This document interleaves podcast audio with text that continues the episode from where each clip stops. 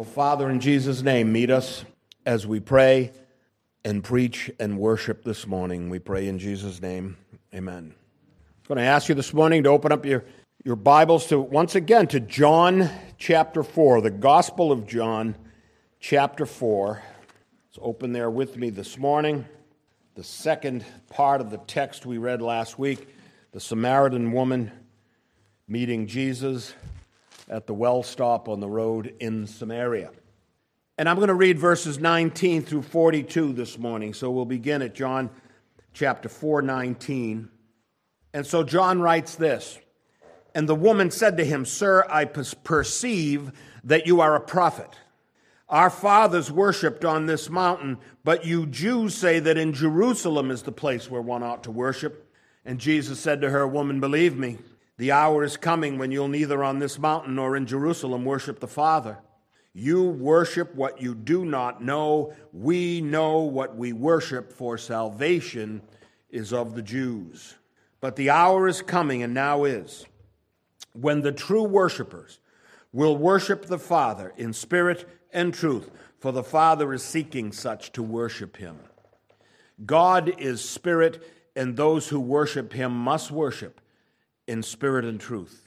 And the woman said to him, 'I know that Messiah is coming, who is called Christ. When he comes, he'll tell us all things.' Jesus said to her, 'I who speak to you am he.' And at this point his disciples came, and they marveled that he talked with a woman, yet no one said, 'What do you seek?' or 'Why are you talking with her?' The woman then left her water pot, went her way into the city, and said to the men, 'Come, see a man who told me all things I ever did. Could this be the Christ?' They went out of the city and came to him. In the meantime, his disciples urged him, saying, 'Rabbi, eat.' But he said to them, 'I have food to eat of which you do not know.' Therefore the disciples said to one another, 'Has anyone brought him anything to eat?' And Jesus said to them, 'My food is to do the will of him who sent me and to finish his work. Do you not say, there are still 4 months, and then comes the harvest? Behold, I say to you, lift up your eyes and look at the fields, for they are already white for harvest. And he who reaps receives wages and gathers fruit for eternal life, that both he who sows and he who reaps may rejoice together. For in this the saying is true, one sows and another reaps. I sent you to reap that for which you have not labored. Others have labored, and you have entered into their labors.' And many of the Samaritans of that city believed in him because of the word of the woman who testified, 'He told me all that I ever did.' So when the Samaritans had come to him, they urged him to stay with them, and he stayed there 2 more days. And many more believed because of his word. Then they said to the woman, 'Now we believe, not because of what you said, for we ourselves have heard him, and we know that this is indeed the Christ, the Savior of the world.'" Oh, Father, may we see such a revival in our land as we see in this ancient land, O Lord, just for the proclamation, for the revelation that Jesus Christ is Lord, and the Bible is the written word of God. Let that revelation be spread far and wide by your church, we pray in Jesus' name. Amen. All right, so we can see that sometimes evangelizing one person has a great effect. You never know what great effect it will have, but in this case, we see it had quite a widespread and wonderful effect. But let's go back to verses 21 and 22 where we read, "Jesus said to her, 'Woman, believe me, the hour is coming when you will neither on this mountain nor in Jerusalem worship the Father. You worship what you do not know. We know what we worship, for salvation is of the Jews.'" Now, this is the place in the narrative that we ended last week, if you remember. We focused more last week on the conversation between them and on the residing antagonism between the two cultures of the Jews and the Samaritans. And so I spoke about that. We noted that hers was a religion of tradition primarily. I think we established that, like other religions, her traditions were not just traditions, friends. They were empty traditions. They had no basis in spiritual reality. We don't worship mountains. It doesn't matter if there's a temple on the mountain and we worship in the temple, for God does not dwell in temples made with hands. And of course, he gives her this theology lesson at this time. And so he gives it to all of us. Traditions, religious traditions, apart from the inspiration of God, are by definition empty traditions. Her traditions, it seems to me, and I tried to developed this a little last week, were born out of covetousness and human inventiveness. They just wanted to have what the Jews really had, the oracles of God. It was the covetousness of an entire people who vied for relevance with regard to their connection to the Hebrew patriarchs of old and the prophesied Messiah. And we can see that they believed the prophecies. They were a society in search of Messiah. The Samaritans had their own temple. Friends, they had their own mountain. Of course, by this time, as I told you, it was 100+ years having been destroyed by the Maccabees in 111 BC. But they had their temple, they had their mountain. The importance attached to the place of worship for them was born out of little more than their own ethnic pride. Some believed that Mount Gerizim, some actually believe this to this day, and perhaps are true, that Mount Gerizim, the Samaritan holy site, was indeed the mountain of Abraham's aborted sacrifice of Isaac. But the Savior's pointing out the insignificance of such distinctions. They were not only insignificant distinctions, but they were temporary things, and they were all about to come to an end, and he's prophesying it. The hour is coming, and now is, he said, when you'll neither worship there nor here. They were things that a mere 40 years from the time of that conversation would become moot, because the destruction of the Jerusalem temple by Rome came in 70 AD by Titus's armies under Vespasian. So no sooner did she observe, "Sir, I perceive that you are a prophet," did the prophetic status of Jesus show himself. Of course, they wouldn't know that that prophecy would be fulfilled a mere 40 years hence. He said, "The hour is coming when you'll neither on this mountain nor in Jerusalem worship the Father." In other words, friends, get your religious life in order. The hour of trial is coming. Real testing, not who's who in the religious world. Not which mountain is the holy mountain. No, real testing, real tragedy is coming. Get your devotional life in order, he's saying to her. Come to know the God you pretend to honor now. You don't know him. Friends, you cannot worship God without knowing him. Search him out for the things that please him, and friends, search him out for the things that offend him, and put those away. These are not the times to come before God, insisting on remaining in our own sins. Friends, theology still matters. You know, we're kind of the inheritors of the ecumenical movement, as much as we try not to be. Friends, I don't try to start arguments where there shouldn't be one, but there's certain things that we just have to hold to. And theology matters. If your theology is straight, you need to be aware that both the object of your worship and the rituals of your worship are of utmost importance to God. It's not where that matters. We've established that. It's not beloved or ancient traditions that matter.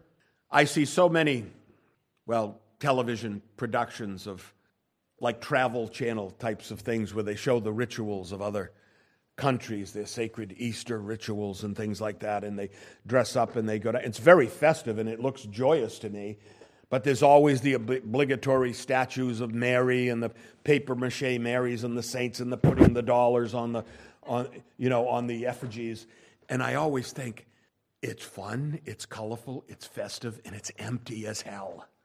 There's just nothing to that. But ours is a God who must be known if he is to be worshipped. He must be known personally in order that our offerings are acceptable to him. What does he say? When he doesn't like something someone does, "Depart from me, I never knew you." It's about knowing. Knowing is important. Theology matters. We worship what we know. Friends, don't you praise God that we worship what we know and who we know? There are many today that think worship is like fashion. You know, fashions come and go. You look at yourself in old pictures from the 70s with the wide ties and maybe you had the open shirt with the leisure suit and the big gonky, collar of the shirt that went over the big gonky lapel of the polyester light blue or orange suit. And you have the chest hair and the medallion, the obligatory sort of macho man thing. and you look at how silly that looks. Friends, worship isn't like that. Worship stays the same. Worship can't change because God's immutable. There's certain things you don't do. You don't make statues and call them gods. Even if they're nice Christian representatives, you don't do that. Certain things you don't do. You don't make it up as you go along, and you don't do it because it's trendy and fashionable, and you don't do it because the younger generation doesn't like the old fuddy-duddy religion. You train them that God is not new and improved. He's the same old God, and He likes it that way, but He's new every day. We choose to do those things that seem good to us in the moment or in the era, right? We may invent the rituals that please us and presume that God must accept them. And we say, well, we do it intentionally. We do it with good intentions, right? Friends, our God is not a God of good intentions. He's a God of knowledge. You don't come to God with your good intentions and call it worship. You come to God in a way prescribed by God, and then it's worship. And when these things we invent cease to please us, when they cease to be fashionable, then we jettison them and we get new and improved rituals. You know, there used to be a song, "Give Me That Old Time Religion." Maybe we ought to sing that song instead of singing "Just As I Am." But the balance of Scripture reveals that this is an empty, even dangerous strategy of approaching God, and we're going to see that. Verses 22, 23 and 24, "But the hour is coming, and now is, when the true worshipers will worship the Father in spirit and truth, for the Father is seeking such to worship Him." God is spirit, and those who worship Him must worship in spirit and truth. And so there's some truth, and there's some unveiling of God's mission. Jesus speaks of true worshipers and false worshipers. Friends, if there's true worshipers, then there's false worshipers, right? He speaks of knowing what we worship and not knowing, right? Worshiping by revealed knowledge or worshiping in ignorance. He said that God is seeking worshipers to seek Him. Friends, God is a seeker. He's a searcher. Remember, it was God who sought out Abraham, not Abraham who sought out God. Abraham was over there in Ur of the Chaldees worshiping the moon. And he was called out to a land that you do not know, right? God surgically removed Abraham. And you know why He did it? Because Abraham belonged to Him. He can do what he wants. So God sought out Abraham and brought him in to Canaan. God sought out Moses. He sought Gideon and David and Jonah. He sought Peter and Andrew, James and John. He sought out Matthew the publican and Paul the Pharisee. And so now He seeks this woman. This meeting at the well is a case in point of God searching and His seeking. God the Son is doing the seeking here. Jesus is seeking her. The apostles were sent off to seek food, but Jesus stayed on course of His mission and sought souls. And they still don't get it. It's so funny. But that's how we are. And we shouldn't make fun or laugh at them. Did anyone give Him any food? He says, "I have food of which you do not know." Now, if someone said that to me, I would know they weren't talking about food. But is anyone giving Him any food? So you have this little snippet in the story where the apostles are still not getting what Jesus is doing here. He's saving a woman, but she's a seed, and the culture that she's from is the harvest, and it's coming now. He said, "The fields are white with harvest, and you don't even see it." So God the Son's doing the seeking. The apostles sought food, He sought souls, and this one soul was the seed. The many Samaritan souls became the harvest. We need to long for such a harvest in our time. What a thing it would be. It can be. We get cynical or we get apathetic because we see so much bad and so little of good. And maybe you're a person like me that talks to everybody about the Lord, and you don't see much change. If I told you how many people told me this week they'd be here that I evangelized this week, and not one is here, you'd be amazed. We need to long for the real harvest. The revival among the Samaritans was reminiscent of that revival in Nineveh where Jonah went and preached, remember? And God didn't even give him an out. He said they were going to be deposed. Everything was going to be destroyed. It's too late. But yet they repented anyway, and God relented. Jonah never said it. Maybe He'll relent if you try really hard. He said, no, they put away their idols. They fasted and prayed as a whole culture. And God relented and blessed them for another 139 years. I think that's the number. I have to go check. And eventually, even Nineveh, of course, was taken. Jesus focuses here on acceptable worship. And acceptable worship begins with knowledge, friends. We know what we worship. Our Jewish Savior is who we worship. If you do not know God personally, then I must inform you, you have never truly worshiped Him. And it's time you get to know Him. Recall Paul in Athens when he observed this very thing of another culture, the Greek culture, in Athens of the first century. He was all alone. His compatriots had gone off to Troas or somewhere. I forget where they went off to, but he was alone. He's in the marketplace, the Agora marketplace, right, where the gatherings are. And the aristocrats are there, the people that don't have jobs, right? Just a lot of money, but no jobs. And they're philosophers, and there's a lot of philosophers from Athens.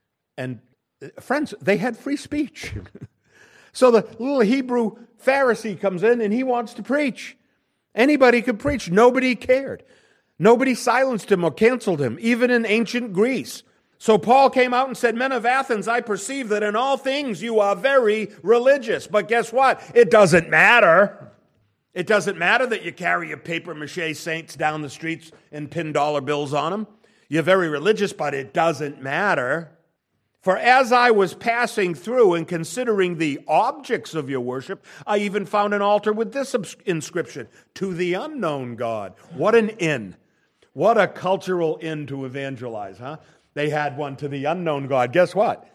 I know the unknown God. What an awesome thing. I would love to go into Boston Common and have there be an unknown God monument there. And I could say, "I know this God. Therefore, the one whom you worship without knowing him, I proclaim to you." So the apostle offers them this theology lesson. Friends, theology is still important. People like to say things like, "I don't care how I was saved, I just know I was saved." Well, that's good. I'm glad you're saved, but it's what do you do with your Christian life if you don't want to move on from that? It's like Ken used to say, the guy that quit smoking, the only thing he ever had that he ever could claim that he did is that he quit smoking. 20 years from now, it's like, "I quit smoking. What have you done for me lately?" And so the apostle offers them this theology lesson to bring light into dark and ignorant souls. And he said, God who made the world and everything in it.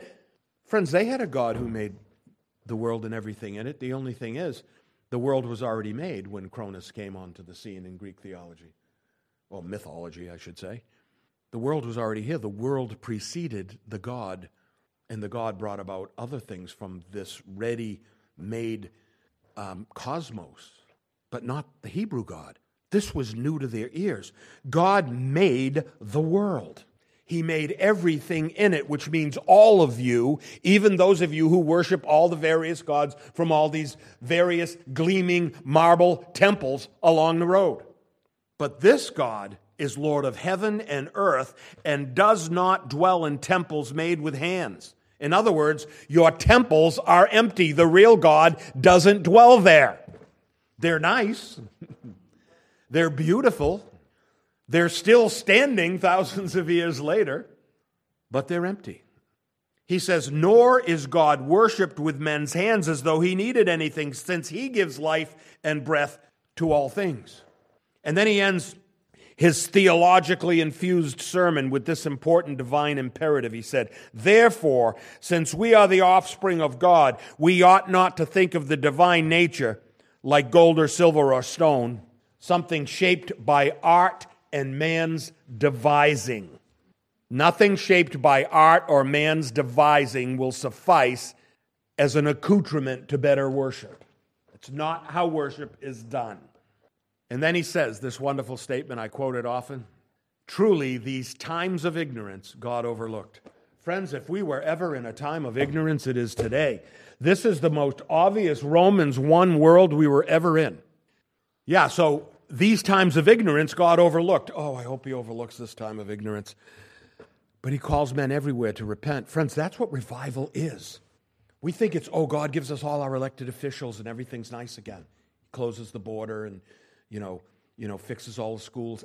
Friends, that can be a corollary of revival. all of that. Like America being born in the first place. They talked about last week at the Pilgrim Monument how that was an outgrowth of the Great Awakening a couple of decades earlier. Liberty comes out of Christianity. I say when they want to go around and develop democracies all over the world, I said democracies are for Christians. People can't handle democracies without Christian truths, without self-government of their own souls. You can't handle it. It's a Christian thing. Democracy doesn't work for other peoples. You can say, oh yeah, well the ancient Greeks were democratic. They had a republic, the ancient Romans. I know, but 60 to 70% of all the people were slaves.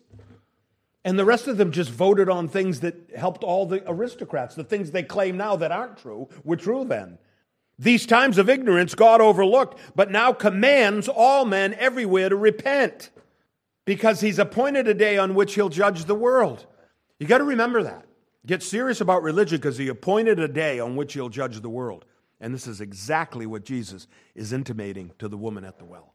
A proper approach to worship begins with confession of previous ignorance. When Saul of Tarsus was approached by the Lord, he confessed his former ignorance and repented of his former sins. Paul makes this confession regarding his own journey to proper worship of the one true God. To Timothy, he writes this, "Although I was formerly a blasphemer, a persecutor, and an insolent man, I obtained mercy because I did it ignorantly in unbelief." He confessed his previous ignorance. Not ignorant anymore. He met the risen Lord on the road to Damascus. It does not take long in any religious discussion, friends, to determine whether the party you're talking to has any personal knowledge or relationship with the God of Scripture.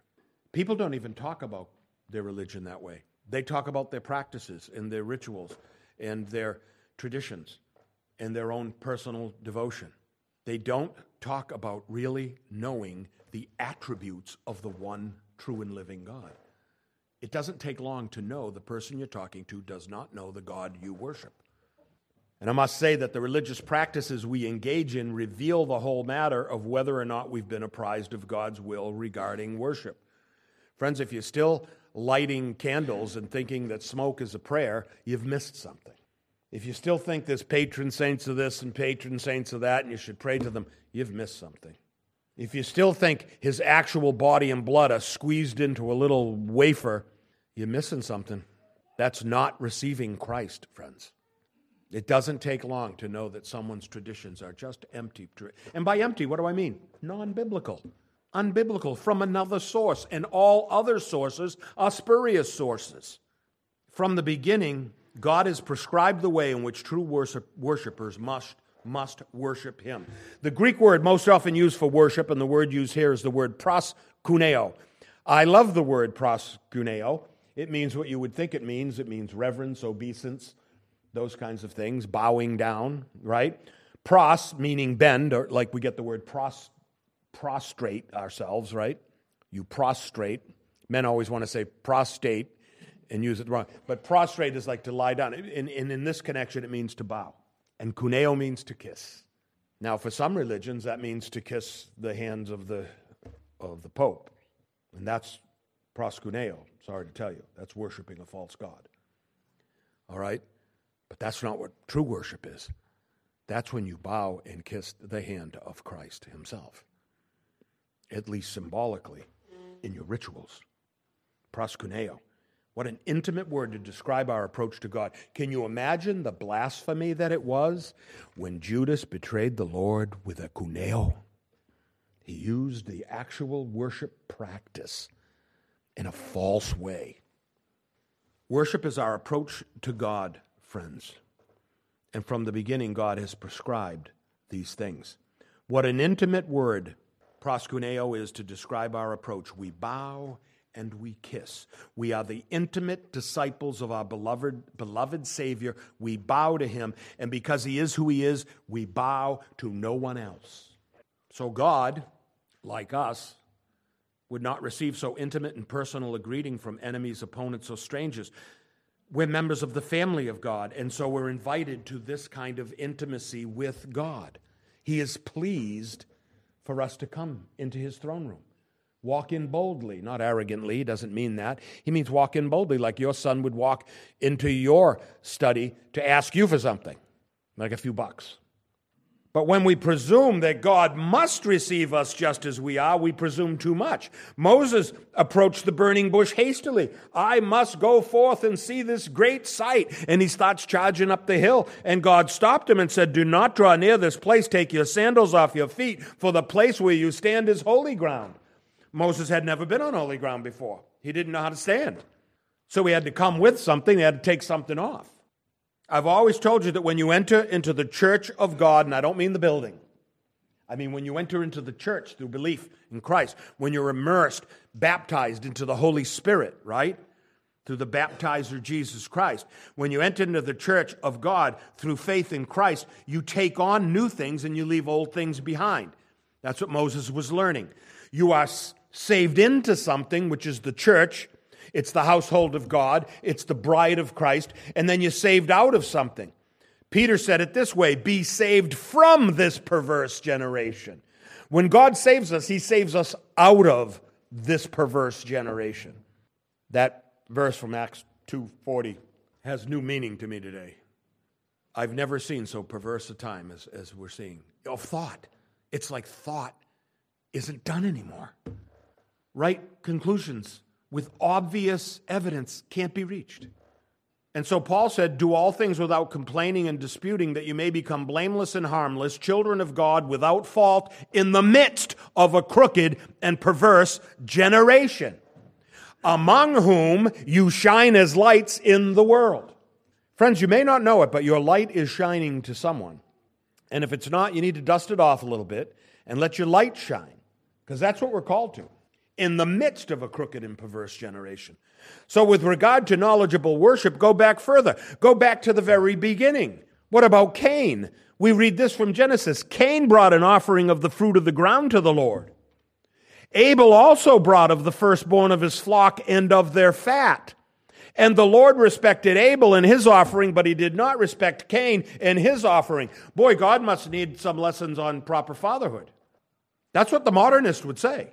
How dare you treat one son better than the other?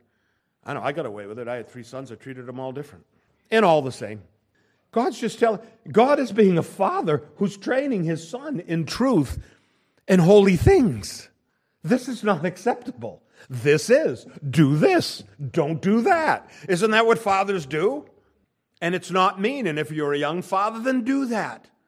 God told a disgruntled Cain that he too could be accepted if only he would make a more acceptable offer. I think Cain was like the first low self-esteem guy, like the first one that was like, thought that being a victim gave him power.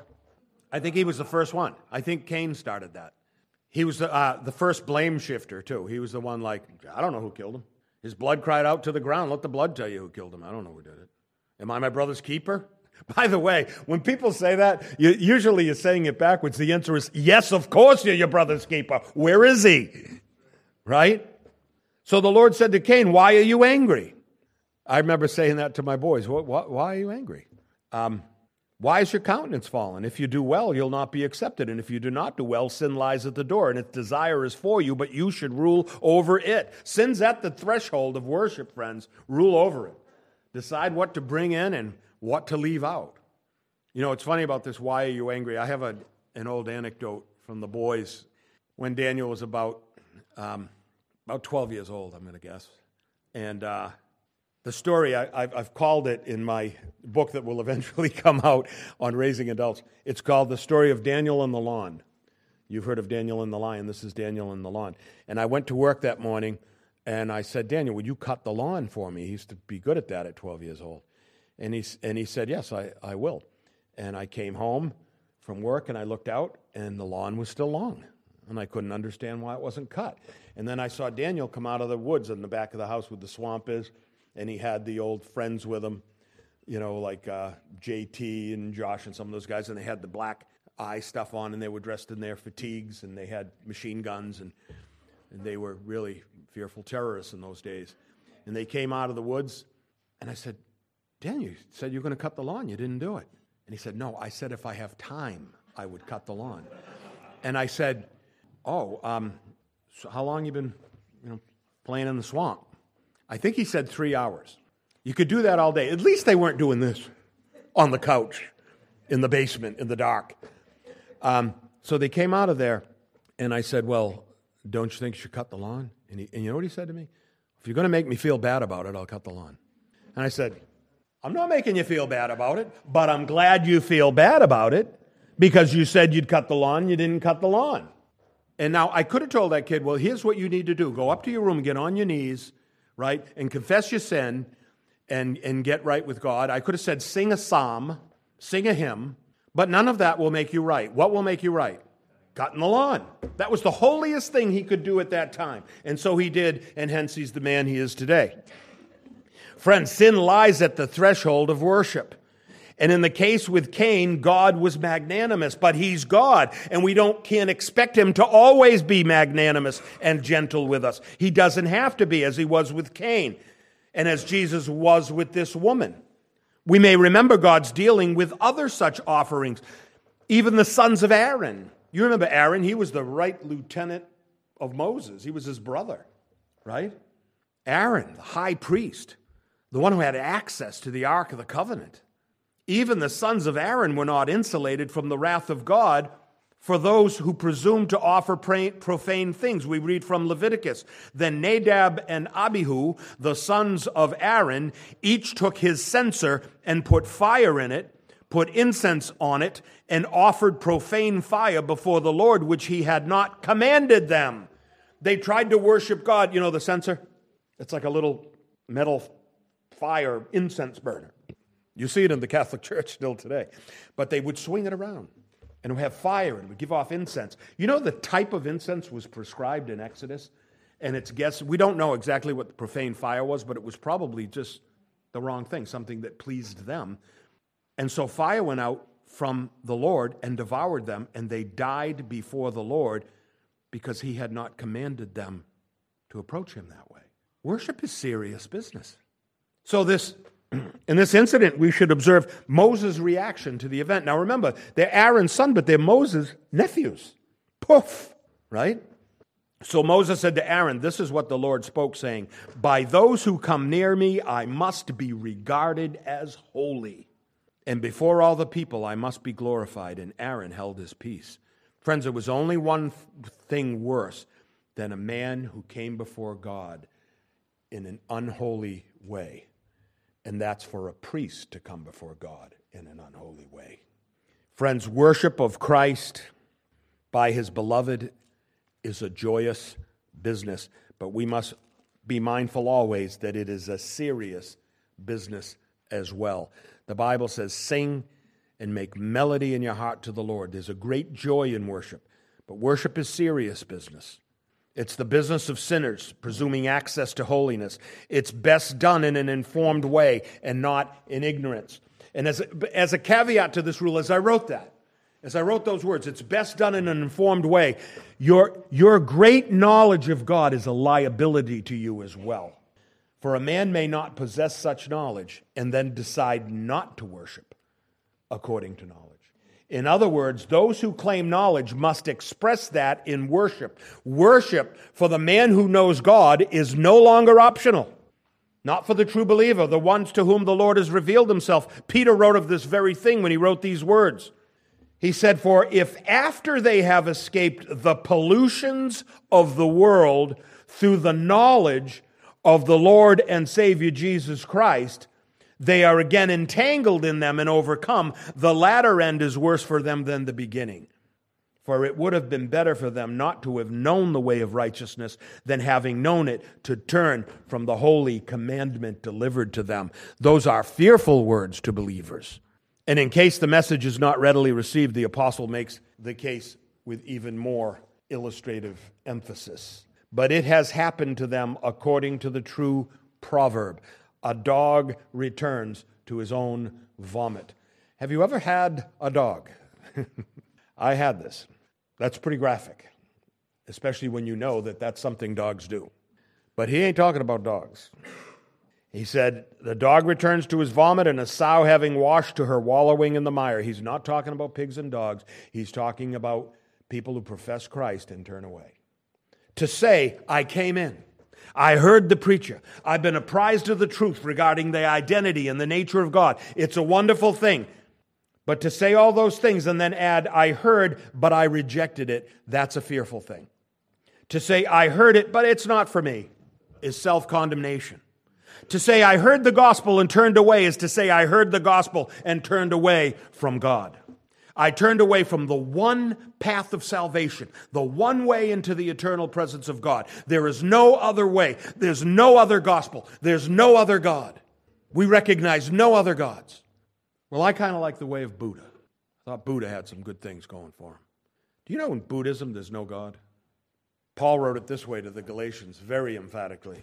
I marvel that you're turning away so soon from him who called you in the grace of Christ to a different gospel, which is not another, but there are some who trouble you and want to pervert the gospel of Christ.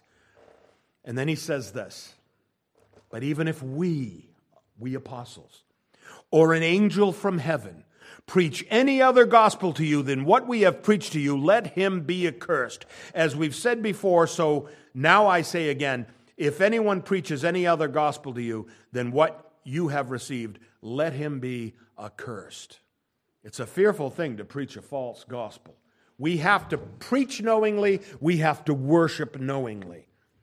And you know, it's a hard job to be a preacher today, because if you're preaching to knowing people, they take you aside after the sermon and they say, you were wrong in a couple things. And if they're right and you're wrong, you have to repent of those things. You can't let it stand. So when you got a knowledgeable congregation, it makes the job harder in some ways.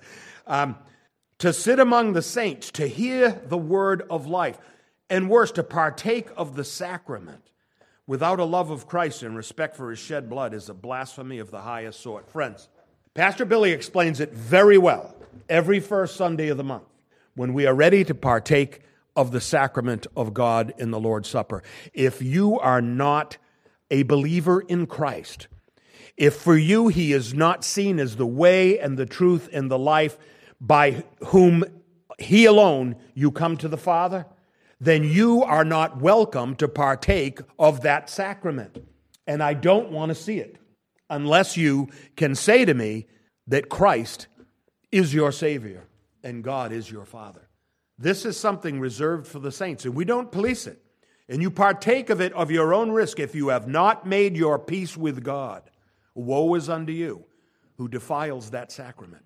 That is a holy sacrament. Bill explains it very well, so let me add to that. Take it seriously.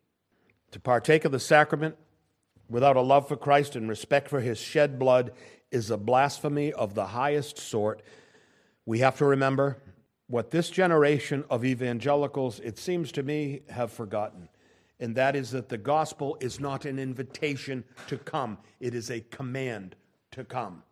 Just as Paul's message to the Athenians was, God now commands men everywhere to repent. Does that sound like an invitation? He commands men everywhere to repent. The only reason men go to hell is they disobey God's command to repent. That's the only reason. There's many ways in which they do that, but that's essentially the only reason. Verses 28 through 30. Then the woman left her water pot, went her way into the city, and said to the men, come and see a man who told me all things that I ever did. Could this be the Christ? They went out of the city and came to him. Does that strike you odd a little bit? Here's this woman in this ancient Semitic culture who's a serial adulterer who lives out of wedlock with another man who's not her husband. That's called fornication. Serious sin before God, right? Jesus sees that in her, points it out to her, tells her her sins. She goes back in among the Samaritans, all of whom are looking for the Christ, supposedly, right? They all know the laws of Moses. They know the traditions. They claim the mountain of Abraham's sacrifice of almost sacrifice of Isaac is right there in their province. And yet they listen to this serial adulterer. She must have been a woman of some impressive credential. They must have thought of her as a good and wise person, even amidst all these other things. Because, first of all, she spoke to the men. That's generally not how it's done in those cultures. The woman doesn't come in with the gospel. But there it was. I was always a little amazed at that. Did anyone ever pick up on that? That she came in and all the only thing she had in her favor is she met Christ and recognized him. And that's all she said to them. Could he be this Christ? So the first part of the message, the first part of the passage has to do with worship, and the second has to do with evangelism. And they're two horns of the same bull, if you will. I've always told you that the first and only proper expression of love for God is worship of God. For he alone is worthy of worship. And those who know him are alone capable of rendering acceptable worship. Did you ever notice whenever anyone, even the great prophets of the Bible, whenever they met God, they fell to their knees? As soon as they were in his presence, remember Isaiah in particular? You know, Christ appears to him, he falls to his knees. Depart from me, I'm a man of unclean lips and unclean words, and I live amongst a people of unclean lips and unclean words. There's nothing clean about me. And in the light of Christ, he sees his own depravity. That's how you approach God. And then he lifts you up, right? He alone is worthy of worship, and those who know him are alone capable of rendering acceptable worship. But there's a second response. It's called evangelism. Worship is like the pot boiling with love, right? And evangelism is the pot boiling over with joyous exuberance of love. I can't keep this to myself. I've got to tell people. I've got to tell people. Nothing else matters. You know, I was going through some old stuff when I was preparing for a recent eulogy, and I took out some old writings and things. And I saw that when I had first come to Christ, didn't even have a church yet. I had come to Christ, I wrote letters to people. Elaborate, long, probably boring letters to them, but I was just so bold. I wrote these letters and I sent them, and I remember doing that. I was overflowing with all these friends and relatives that needed to know what I now knew. And so I wrote them out, and I think it was an old typewriter. I don't even think it was computer yet, back in the 80s. And I wrote these letters about you have to know these things. And it separated me from them for the most part. No one called back, oh, thank you for telling me this. I believe with you. No one did that. And I forgot about it, and I had them at the bottom of a drawer in my desk in my office. All these very bold statements about my newfound. Of course, they would have said, this is just one new thing, Danny. And he was into that, and then he was into this, now he's into this. And that's what happens.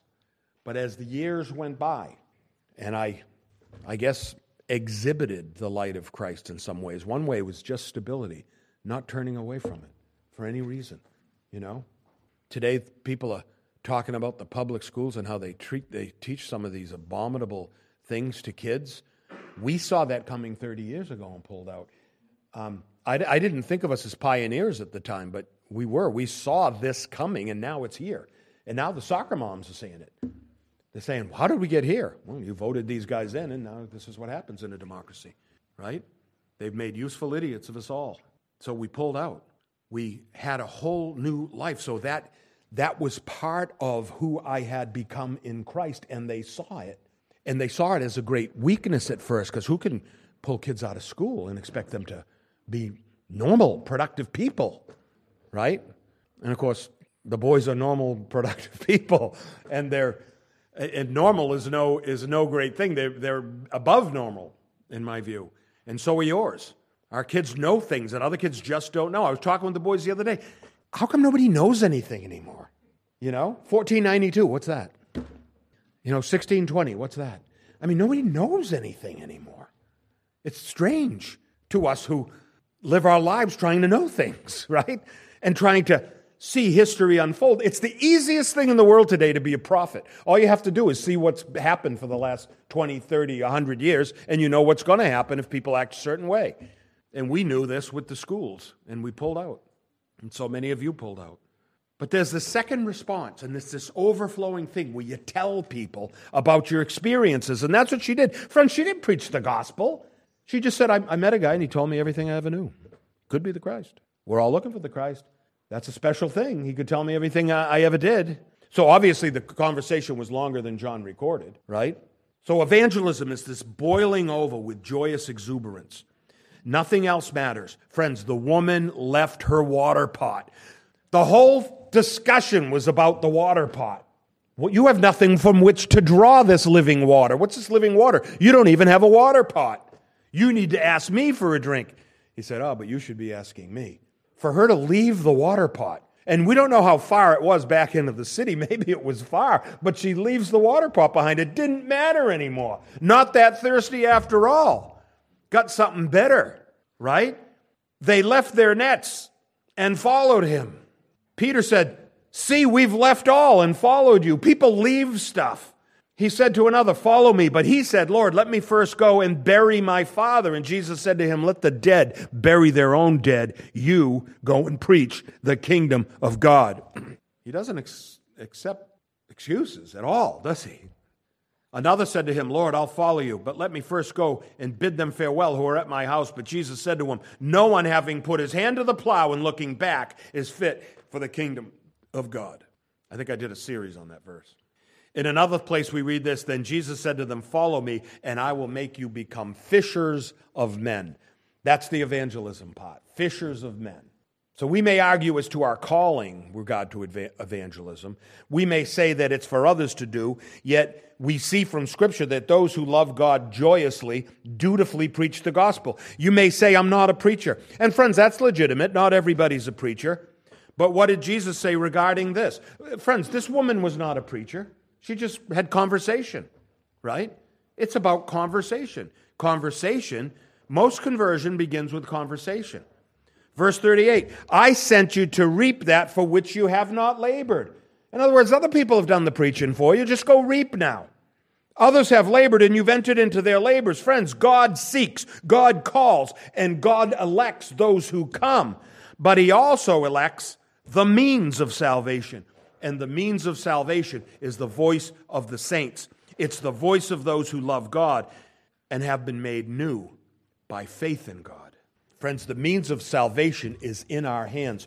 It has been entrusted to us, just like the oracles of God, the Scripture, have been entrusted to the church. The oracles belong to us, not to the scholars in the universities who have no idea what they're talking about. As I said this morning, Luther was in seminary for 2 years before he even saw a written Bible. No wonder he climbed the Scala Sancta on his hands and knees, praying a rosary at every step. I think there's 99 or 100 steps on that thing. Friends, it's the Word of God, written and spoken, that saves souls. There's no other means. That's how it's done. God determined that. Friends, others have labored. You don't need to write or translate your own Bibles. Other people have done that. You don't need to found churches. Other people have done that. You don't need to prepare weekly sermons, but you do need to enter into those labors. Jesus also said, my food is to do the will of him who sent me and to finish his work. In other words, don't think so highly of your food, because my food, in other words, our food, is to do the will of him who sent us. And he did send us. And so this one beloved soul entered in, this woman at the well. What do you think? Do you think she repented of her sins? I'll bet she did. When you meet Christ, things change. She probably went home and said, honey, we can't do this any longer. We either got to walk down the aisle and get married, or you got to leave. Or I got to leave. I don't know whose house it was. It sounds like it was hers. And so she entered in. She had little knowledge. She had abundant sin. But she was made anew by close proximity to Christ and the implanted word of truth. I who speak to you am he. And so she entered into his labor. And so verse 39, and many of the Samaritans of that city believed in him because of the word of the woman who testified that he told me everything I ever did. They hadn't met him yet, and they already believed. Now, what she preached was not the gospel, but it was her personal experience with the Lord. And the Samaritans, who it seems from her earlier testimony were looking for Messiah, because we read this, the woman said to him, I know that Messiah is coming, who's called Christ. When he comes, he will tell us all things. And Jesus said to you, I who speak to you am he. Friends, this is a culture in search of something. I look at our culture, and I don't know if we're in search of something. I guess we're in search of something, but if we are, it's the wrong thing. They were at least in name searching for the right thing.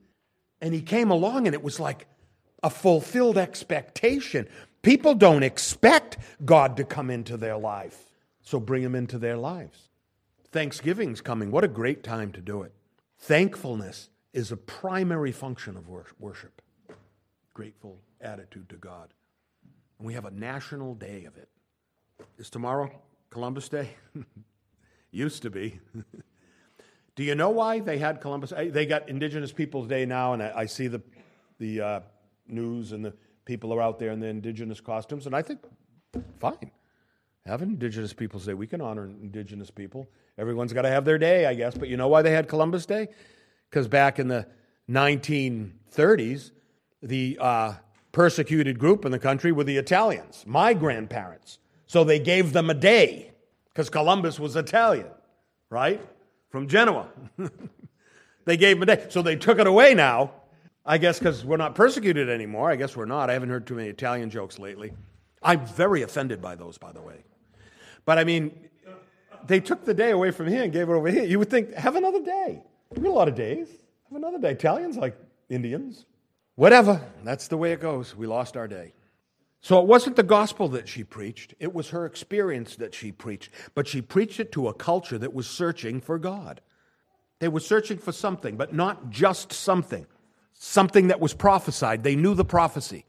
The woman entered into the labors of those who went before her. She added something of her own experience. And that's not the gospel, friends. But the Samaritans, who were also searchers, knew that it was not the gospel. So they sought out the source for themselves. They knew it wasn't the gospel, but it might lead to the gospel.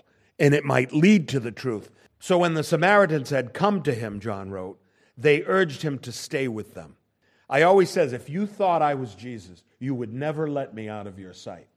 I'm glad you do, because if you thought that, that's a pretty dumb conclusion. But if you thought a man of God had the Word of God, you wouldn't let him out of your sight. And he stayed there 2 days. Now remember who he's staying with. He's staying with the Samaritans. He's Jewish, and all the apostles are Jewish, and they must have thought, 2 days? Boy, what's old Zebedee going to say about this when we get back to Capernaum? And then it says, and many more believed because of his own word. And they said to the woman, now we believe not because of what you said, for we ourselves have heard him, and we know that this is indeed the Christ, the Savior of the world. Our Father, we praise you for our personal recognition of the holiness and greatness of the one and true and living God. It is a gift from God. We praise you for the revelation of your word and for knowledgeable worship. We pray and thank you for these things in Jesus' name. We are your blessed church. Amen.